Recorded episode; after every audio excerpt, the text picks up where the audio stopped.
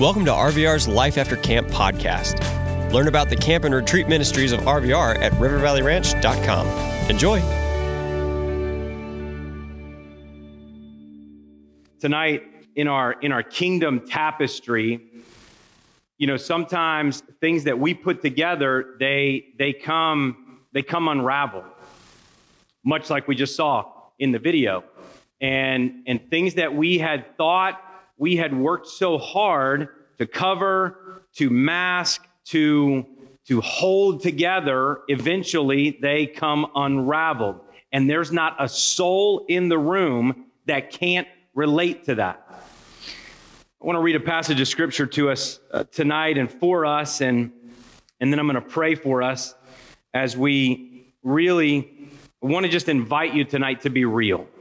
And I want to invite the Almighty to just love on you tonight and, and that your heart would be right to respond in such a way that, that, that's just real. It's just no more fake, no more playing games, no more mask. This is me. And so let me read this to us. It's from Ephesians. We've been in Ephesians really all week, uh, specifically chapter 2, kind of bouncing around. And uh, Ephesians chapter 2 actually begins, the first three verses say this Paul says, And you were dead in your trespasses and sins in which you once walked, following the course of this world, following the prince of the power of the air, the spirit that is now at work in the sons of disobedience, among whom we all once lived in the passions of our flesh, carrying out the desires of the body and the mind. And were by nature children of wrath like the rest of mankind. Let's pray, students. God, thank you uh, once again for an opportunity tonight to be here, God, to be gathered here in the OTM, God, to, to open your word, to hear what you would say to us from your perfect scriptures. God, thank you for our day. Thank you for each of these students that you've brought here. Um, with intentionality and purpose. No one's here by accident. God, you in your sovereignty that are spinning the earth at just the right tilt, at just the right speed that we don't fly off. God, you are in charge and you have created us, as we've heard, God, for purpose. God, for for, to, for, for you, God, to that our lives would bring you glory. So, Father, I pray that tonight, as we talk about the unraveling Lord, and specifically a passage like this that's hard. God, would we come to grip and reality with who we are before you tonight, and that we would say yes to you in Jesus' name. Amen. So, you know, I've got four kids. I got a, a four year old foster child in the house and, and, a newborn in the house. And specifically, you know, with the four year old and then the, the four of my biological children that I've raised in a sense, one of the things that I learned in that process was that I never had to teach them how to lie to me. You ever think about that?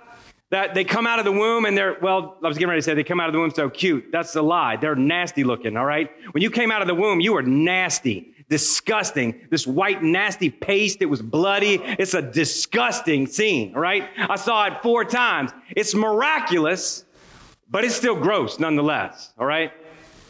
And you, um, you come out of the womb and and yet then then you get all cleaned up and, and you look so so cute and so wow and so awesome. And then you know you start raising and feeding and nurturing. And then one day that little cute piggy-tailed girl named ace looks you in the face and says no. And you're like what did you what huh? You just said no to me. You i know what i saw. I was in the other room and you didn't see me but i saw you. You just lied to me what? I didn't have to teach that into her. I didn't have to teach that into her brother or her other two sisters or the foster child. I didn't have to teach that. Anybody ever thought about that? That you didn't have nobody had to teach you how to lie, nobody had to teach you how to steal, nobody had to teach you how to do those things. I'll tell you what, I'm gonna change this room just a tad bit. Can I get a little house lighting on faces? I feel like I'm talking into darkness, which is crazy hard for Mr. ADHD me. I need to see, oh, okay, you're arriving, maybe. I don't want to step out of the light because I know that's important, but I need to see faces if possible. Yes. Ah, awesome. Thank you. Some speakers can do that. I, I need to connect with the audience. So I got to see eyeballs. So now there's a room here for me. Um, so so you, nobody had to teach you how to do that. You kind of came into the world, into what the passage of scripture said. Everybody say, dead in trespasses and sins. Here's what that phrase means that phrase has everything to do, hey, this is convenient. It has everything to do with the sphere that you were that you were born into. All right? I didn't tell a lie and then become a sinner.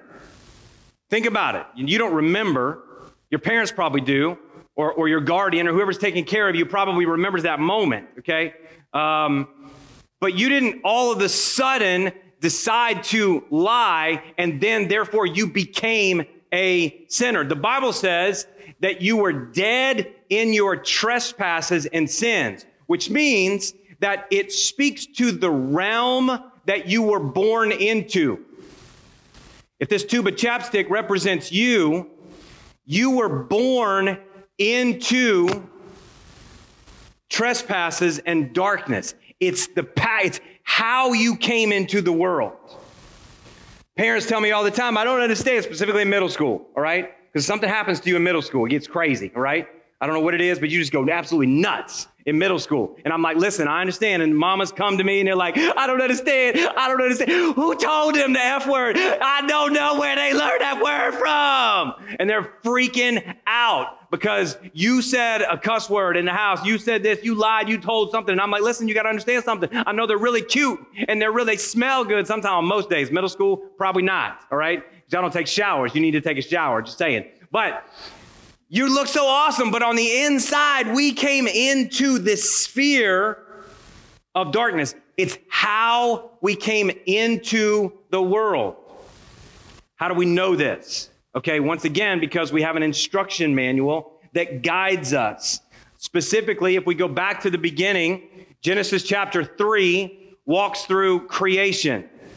Chapter 1, chapter 2, I'm sorry, Genesis chapter 3, verse 1 two, three, four, and five are, is this dialogue between Adam and Eve in the garden.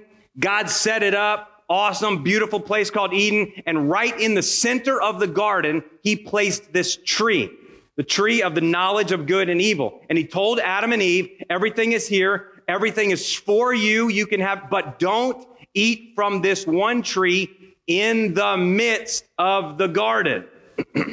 now, I always go, okay, God, if you didn't really want them to touch it, touch it, why'd you put it in the middle of the garden? Why didn't you put it way off over in the outskirts somewhere? Because the reason that that tree got planted right in the middle of the garden, they had to walk by it every day. This is, they had to do life around this tree. They had to ebb and flow around it. And every time they walk past it and they obey, guess what they learned? Wisdom. Every time they said, I don't know why, it doesn't really matter why. God said, don't touch, I'm not to touch. So I'm just to do, I'm to keep, this looks really good. I'm to eat from over here. And it's right in the middle. And every time they obeyed, they gained wisdom and knowledge and understanding. That's what the tree was called. You see, God's got a plan for what he does. He's perfect. And then along comes punk Satan. And he's the great deceiver. That's what he does. He doesn't come to you looking in like some pitchfork and horns and mess and some scary deal. That's not how he works. He's the great, he looks good. And he tempts and deceives. Genesis chapter 3, verse 1, 2, 3, 4, and 5 is this dialogue where he's trying to deceive Satan, uh, trying to deceive Eve. And he's like, Really? Is that what God said? I mean, that's really not what he meant. I mean, come on. Read chapter 3 for yourself. There's just this dialogue. And she's like, Nah, God's, and is that really what he meant? Really? Is that really what he meant? I mean, come on. Look how good it looks. In Genesis chapter 3, verse 6, Eve takes a bite, and her husband, who was there with her, the Bible says, he ate too. He didn't speak up. He didn't punch, you know, the serpent in the face, which is what I would have done because I don't, I don't play with snakes, period. All right? Period End done. They dead, all right? wouldn't have been no, wouldn't have been no communication. Joker would have been cut off. Serious. I have a concealed weapons permit for the sake of snakes. That's facts. I cut the grass, and when I and I would see snakes, I'm like, nope, ching, nighty night, out. That's facts. All right. I don't do snakes. Period. That's not what happened. They entertained, they listened, they reasoned, they thought, and then they're like, ooh, it does look good. They both ate, and in that moment, Adam and Eve separated themselves from a holy, righteous God. And they sinned, and God kicked them out of the garden because of their sin, banished to never return again. Those people in your life who want to tell you that God is tolerant of our sin have fed you a bucket of slop straight from hell. That's a lie. God is not tolerant of your sin nor mine. He is a holy, righteous God. He is all loving, yes, but he is also wrath. And they are very, very balanced. He's perfect. You and I would mess that up. I would, I would not do well if I had that kind of power. But God's perfect. So Genesis chapter 3 walks us through that. And then you get to passages in the New Testament, like Romans chapter 5, verse 12. I think that one's on the screen for you that says this Therefore, just as sin came into the world through one man, and death through sin, and so death spread to all men because all sinned. Because Adam sinned, you and I are now born into a sphere dead in our trespasses. Do you understand? You didn't come out of the womb and choose to sin. You didn't have that moment like Adam and Eve did in the garden. Because of their sin, everybody who comes after them is now born into dead trespasses and sins.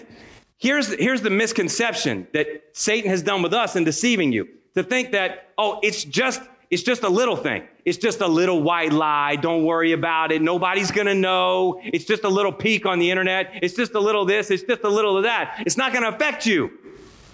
I mean, why don't you relax, man? Take a chill pill, all right? And just, just calm down. It's just a little, have a little fun for a moment. That's what Satan wants to do. He's doing the same thing to you every day that he did to Adam and Eve in the garden. He's the great deceiver. He's good at it. Great deceiver.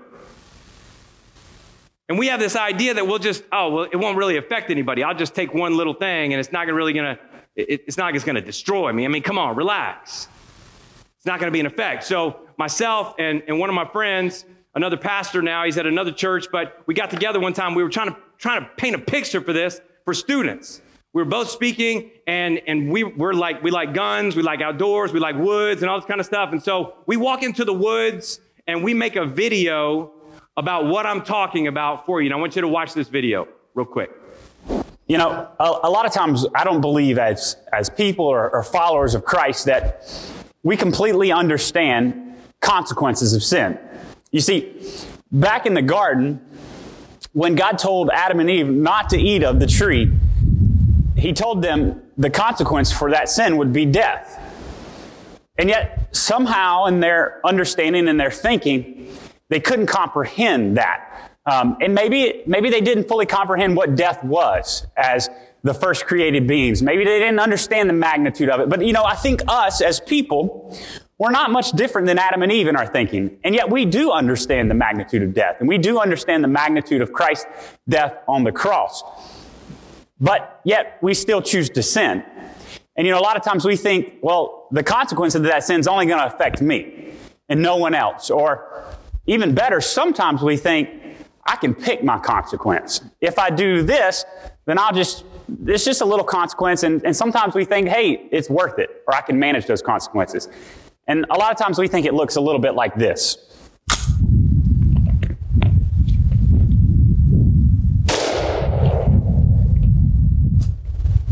You see, we take and we pick the consequence, we choose the sin, and we knock it out and it was worth it. But you know, in reality, consequences don't play out like that. You know, in reality, we can't manage them. We can't handle them. And that's why Christ came to take on what we couldn't bear and what we couldn't handle. And yet we choose to sin and we don't realize that we can't pick the consequence and we also can't pick who it affects. And sin actually looks a little more like this.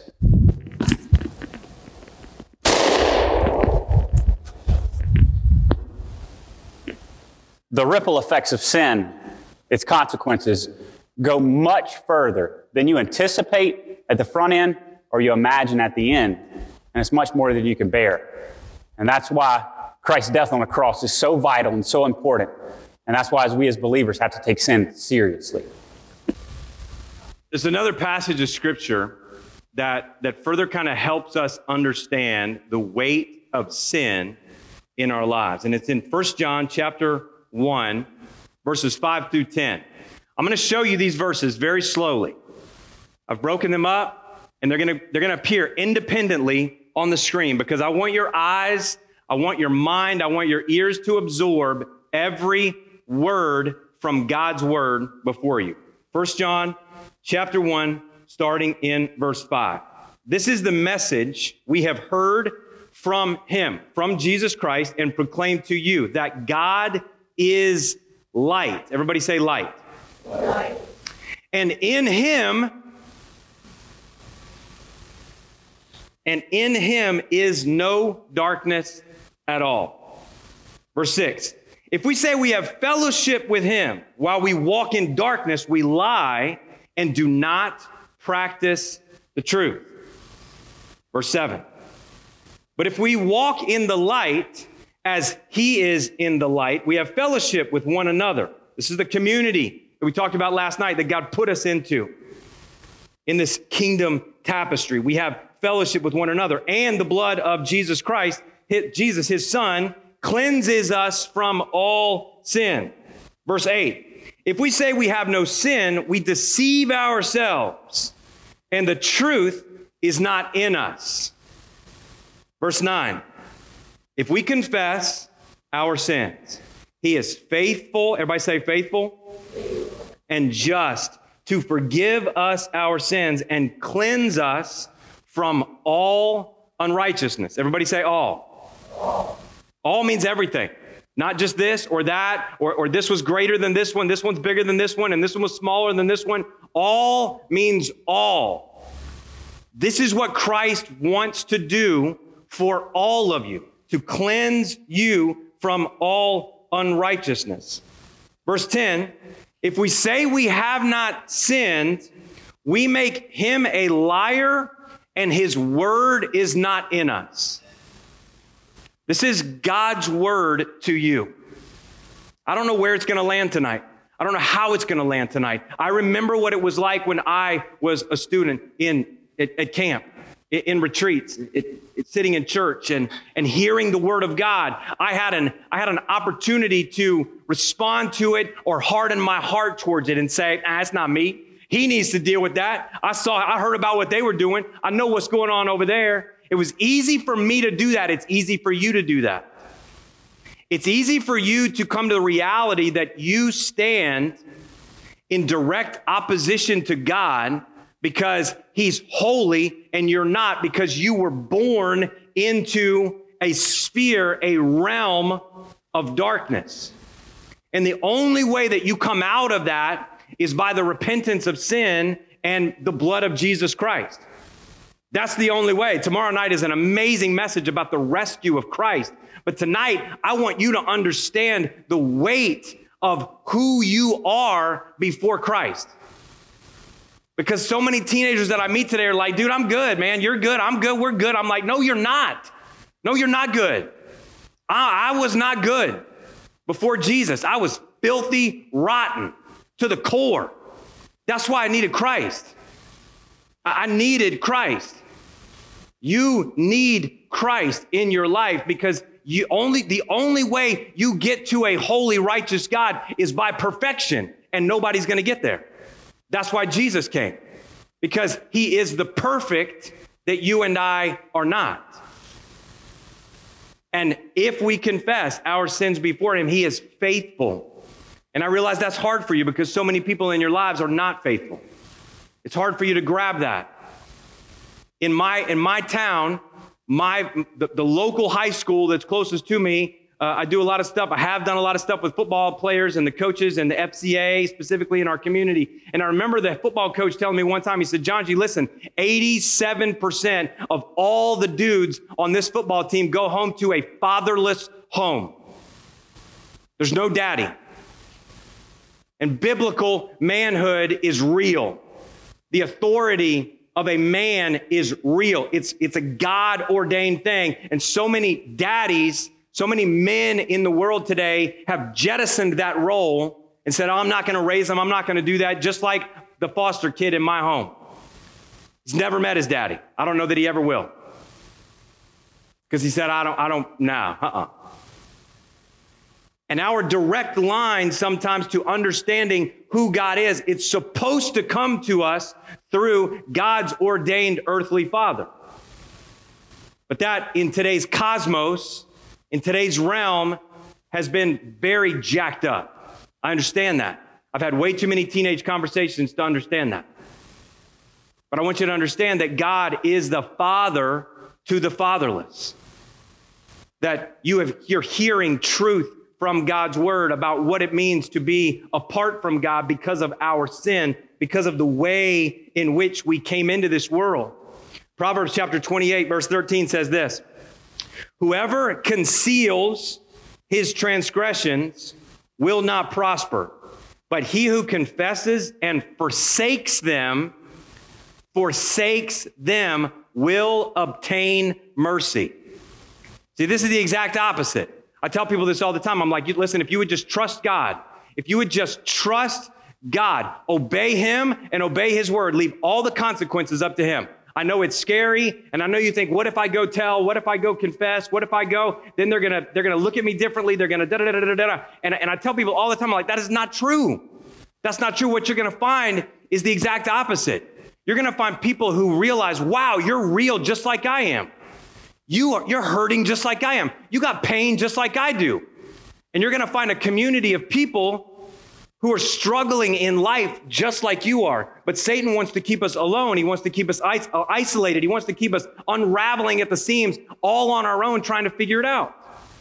And yet, God's word says, listen, if you will trust me, if you will just listen, whoever conceals, whoever hides, their wrongdoings, their sin will not prosper. You will not move forward. But he who confesses and forsakes them, forsaking, it's repentance. All it means is I just acknowledge what God already knows about what I'm trying to hide. All right, God, you know what? I'm done trying to hide this. I'm done trying to cover this up. I'm done trying to wear a mask and act like I don't, but I really do. And, and I just want to be real with it, with you, the Bible says that he who confesses and forsakes will obtain mercy. There's just something to it where you desire to be right with. Listen, I didn't even plan to tell you this, just came into my head. So, I mean, I'm, I'm like, you know, Mr. Goody Two Shoes, you know what I'm saying? Grew up in a Christian home. I'm seventh generation pastor in my family. Never tasted alcohol in my life. Doesn't make me better than those of you who do. I just realized that Jesus had a plan for me. Never smoked, never did weed, never did all, any of that stuff. Doesn't make me any more righteous. I still needed Jesus.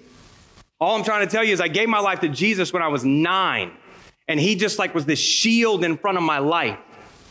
And so I don't know why. I just know I trusted Jesus and I realized he had a plan for my life, but I was still, I still had issues. See, my father was Air Force before he went into the, into the ministry, so that meant that I moved all around. By the time I was in the eighth grade, I had been in 11 different school systems. And we moved all the time, all the time. And I would start something in one school, then we moved to another school, and they would have already done what I was just learning. So, in a sense, academically, I started building a house or even a roof before I had a foundation. So I struggled big time in school. Now, I was an athlete. In high school, I took my tests with my coaches, because I had to go practice the hurdles because that, that track at that school might be a little differently. And so you got to wear some different spikes. And so we need to get over there and practice. But you also have a test today in seventh period. So you're going to take that with me down in the room. And then we're going to get over to the school because we got to practice. Or their pole vaults a little differently, or the high jumps a little differently, or, or you know, the wrestling mat or whatever it was. And I just kind of got pushed through. So college was crazy difficult for me. Crazy difficult for me. In college, I found out I was dyslexic. You see, my whole life, they just put me in the LD class. We don't know what's wrong with him. We don't know why in the eighth grade I'm reading on a third grade level. We don't know why he can't read Cat in the Hat without stumbling, but yet dude can look people in the eye and have college conversations with people. He can communicate, but he can't read. Like something is wrong with his brain. I heard those conversations over and over and over again, and I just felt dumb. I felt stupid. I felt dumb as a brick. Why can't I read? Why can't I why do I stutter when I start reading and why does my brain just do this crazy stuff? And it wasn't until I was in college that I realized, wait, I'm dyslexic. What did you say? What does that mean? That means I don't remember what I read. I can study hard all day and make a D on a test. I, it's just my life. I can, I don't remember what I read. Sometimes I twist stuff up really, really bad with, with a lot of stuff academically. So it was very, very hard, very difficult for me. So here I am, you know, getting a, getting a religion degree at Liberty University, trying to, trying to do my best. And I remember that day when I've got to take this missions exam. And I come into the classroom. Everybody else had already gotten into the room, and the classroom was, was totally full with students, and desks were everywhere. But I saw one desk over in the back corner. And so I walk in, I made it to class before it was too late, and I tiptoe like past people who are stuck up against the wall, and I end up in this desk right here. Now, the only people who bring stuff on exam day are the people who weren't prepared or stupid like me. Because everybody else had already studied and they were smart enough. And the professor would say, All right, today you have 20 minutes to study, 20 minutes to do whatever. Or if you're, you know, already got it, you already got it, you know it, so you're ready for this exam. Everybody else, you got 20 minutes. So I've got a few notes inside a three ring binder notebook that I had studied for this exam because he had given us this stuff to study for. And so there I am in the back corner and I'm cramming and I'm looking and I'm, I'm sweating. I'm trying to figure it out because I got to pass because I got to, what I got to do. I got to do what I got to do. And, and so he's like, all right, everybody put your stuff away. And I set it down like everybody else did. And the exam gets passed out. And there I am. I'm taking my exam. And people are like getting up. You know, those people. You, some of y'all those people that slap you. You know what I'm saying? Yeah, crazy. You know how you just, just, just done, done. You just walk out like, I got it, you know? Mm-hmm. That's never me. I'm like the last one freaking out. Well, at some point in the middle of me taking this exam, I shuffle because I was getting anxious and tired, and my heel kicked that three ring notebook. Bop. Psh. Page fell open. Oh, smack, looky there. Um, now I got a dilemma, right? I'm like in the corner, ain't nobody see me. What's the professor doing? He ain't looking. He's over there doing, he's like reading a book. All right, okay. What's the answer number two? Oh, all right, okay. I see that one right there. I didn't just cheat a little. Students, I cheated my butt off, right? I looked up everything. I flipped and flopped and figured out a way to figure it out like, right, it's right here. This is your moment. You take it. This is it. Why would you not? It's right there. I took it. I lapped it up. I left the room. There were still people taking an exam. That's right. Your boy's done. That's what I want to do. As soon as I walk out, I set it out and I walk out of the room. You see, I'm a follower of Jesus Christ. I'm called to live differently. I'm called to be different. I'm called to be set apart. Yeah, he'll never know. There's no cameras in the room. They'll never see it. I mean, who's going to know? It's just this one time. And I leave and I get in my car and I'm driving back to where I stay. And the weight of my sin was unbearable. I serve a holy, righteous God who loves me, who has a plan for my life, who desires my obedience and not my skirting around and trying to cover up and conceal. And the one who conceals his transgressions will not prosper. And in that moment, students, I'm telling you, I knew exactly what I wanted to do because I had relented to this place in my life where I was more concerned about being holy than about being right with people. I wanted God's favor on my life, not to just make it through, not to just figure it out. I want to be right with Him more than anything. And I got home and I called up the professor and I was like, listen, I need to see you first thing tomorrow morning. Are you going to be in your office? He's like, yeah, John G, absolutely. I'm going to be here. What time you want to come by? I'm like, sir, what time are you getting to your office? He's like, can we just talk about this on the phone? I'm like, no, we cannot. I got to come and look you in the face. I will never forget that moment. I didn't sleep, driving, walking into his office. He's like, hey, have a seat. He's just like, like he wanted to chat and have a little buddy buddy time. I sat down in his office and I said, sir, I cheated on the exam. I'll never forget his face. I said, I cheated. I deserve to fail. I'm sure I deserve to be kicked out of school because I broke an honor code. And I have to tell you that. It was wrong. I got to come say I'm sorry, and I am confessing this sin before you. He said, All right, thank you. He prayed for me. He said, I'll call you tomorrow. I failed the class. I didn't get kicked out of school. I should have. It's what I deserved. He gave me grace. I still had to take it over. Years, years, years later, Liberty University calls me up and says, Hey, we want you to teach a class. We want you to come be a professor on this campus. We want you to come teach church planting.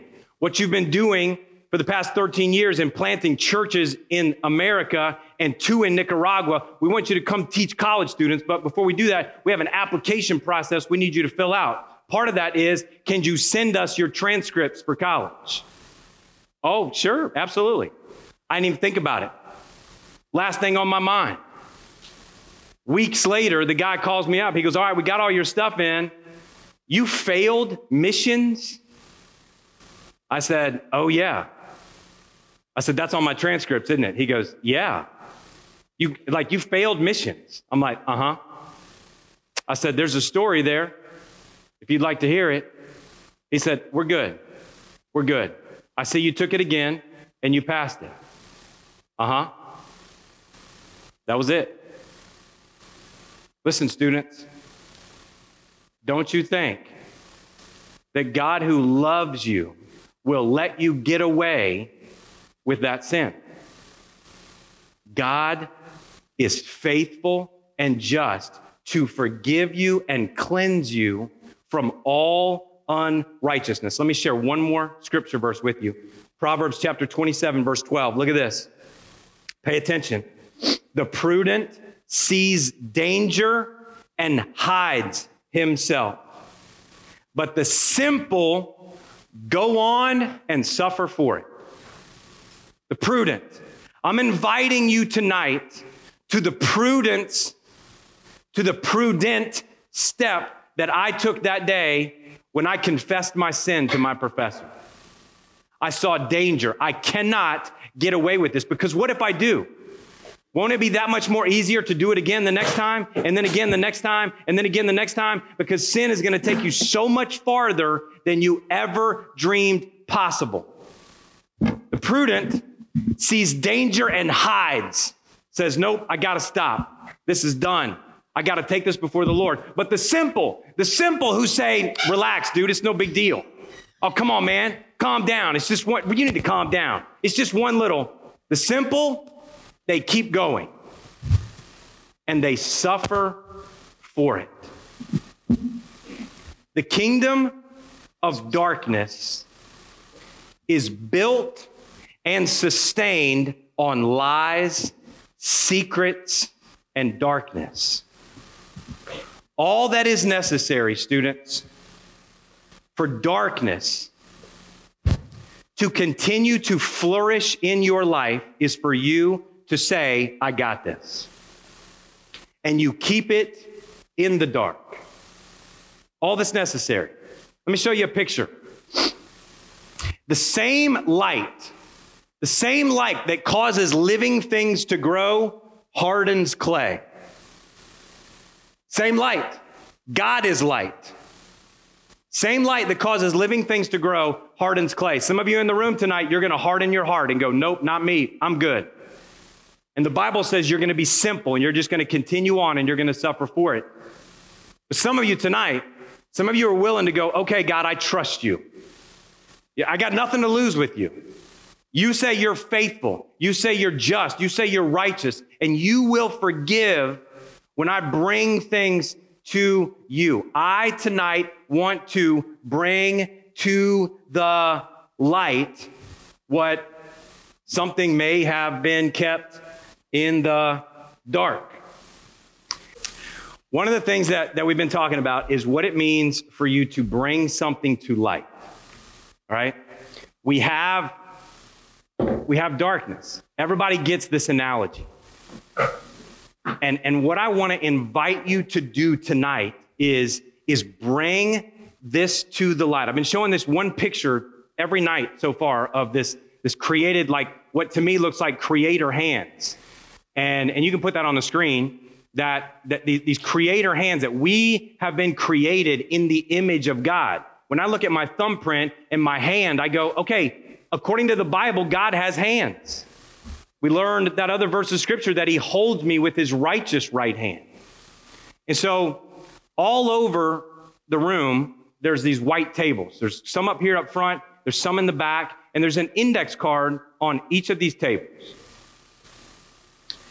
I want to invite you tonight to, to take a vulnerable step. See, let's go, Rocket. Everybody give it up for Rocket.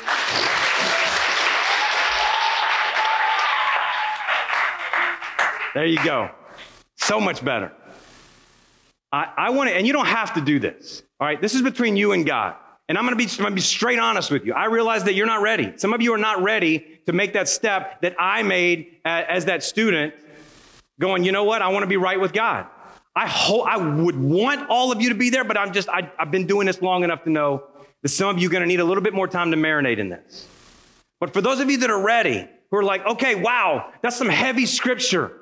That's really real, God's word. I want tonight to be right before the Almighty. I'm going to invite you to, to hop up, grab, there, there's a couple pins, there's not a lot of pins. So grab, grab an index card right there. Maybe you write it down, fold it, and just hang on to it. Rocket at the end of the night is going to tell you what we're going to do with this. But I want to invite you tonight to bring it from darkness to light and just, and just give it to God.